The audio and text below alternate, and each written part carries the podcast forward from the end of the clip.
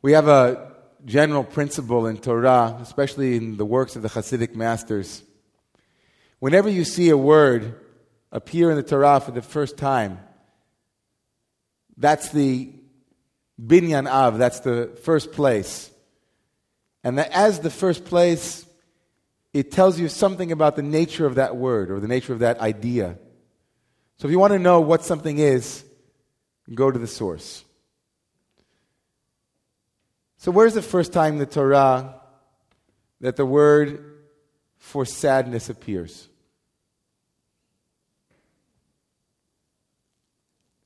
The first moment in the Torah where sadness is introduced into the world is Be'etzev Teldi Banim. The curse, quote unquote, of childbirth. That when you will give birth, the Torah says, to Chava, to the first woman, you will have pain. Etzev in that context means pain.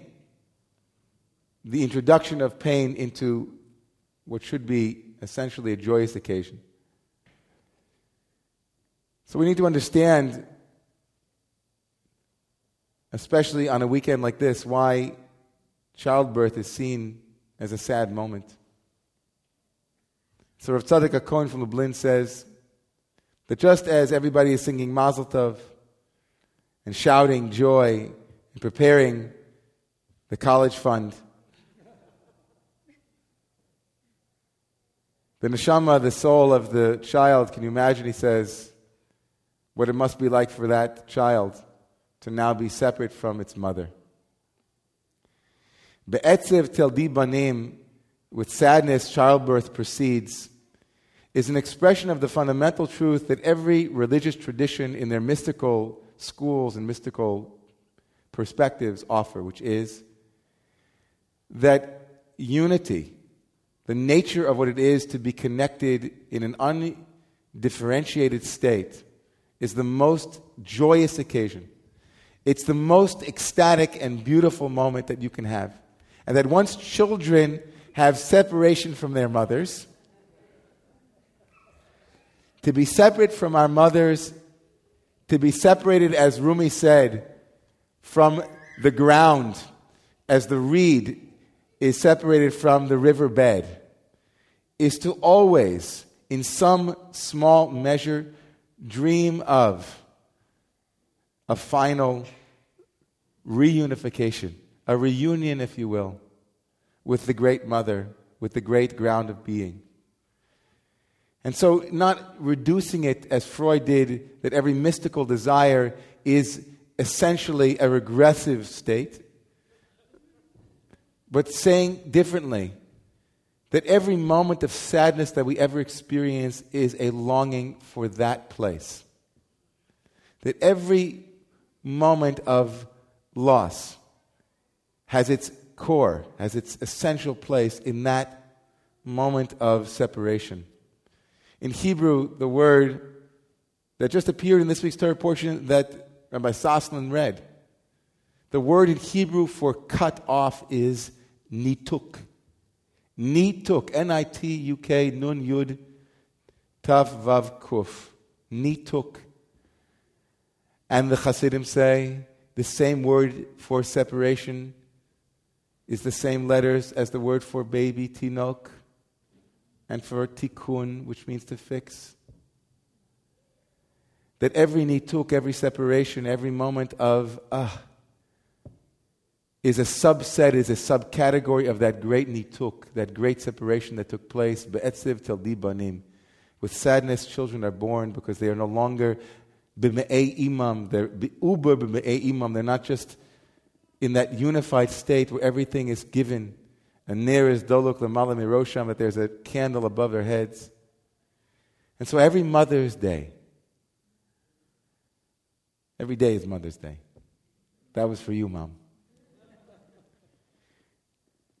Every Mother's Day is a day to remember that each of us comes from one root. And that nituk, separation, if we ask ourselves in moments of sadness, what is it that I'm really sad about? Isn't my sadness a part of the, the Shekhinah's sadness? Isn't my separation a part of the Shekhinah's separation? Isn't my distance and my disconnection because, in some way, shape, or form, I wish I was back home? Home and mother, home and om, ima, are connected. Homeli be, my heart is yearning for that heartbeat of my mother. And of course, whenever the mystics speak about the mother, they're not talking about, you know, necessarily and only limiting it to that biological mother, but the great mother, our divine mother. It's been such a pleasure for me over the last two months. I've been, I've been davening using Rabbi Jill Hammer's Siddur, uh, the Kohenet Siddur, which Jill uh, compiled together with Shir Yaakov, uh, who put it together. It's a wonderful Siddur, and I'm sure Jill can give you one. And it's an opportunity to daven, to pray to God as mother. And I grew up praying to God as father. So for me, the turn to say, as I was saying this morning, Elotai nishamash natat bi tehorahi, my mother, the soul that you have placed in me, to use the feminine of the Hebrew is so evocative. You have placed it in me. And if only in those moments of separation and sadness we could turn to the great mother and say, Hold me. I'm so sad. Hold me. Find me. Take care of me. For my parents have deserted me, but I have that great parent. So whether your mother is alive or whether you'll be thinking about her this weekend, I want to invite all of you to connect with the great mother, the one that is holding you right now, the one that is breathing you right now. That one, that one, when we connect with her, can heal all of the wounds, all of the boo boos, all of the sadness.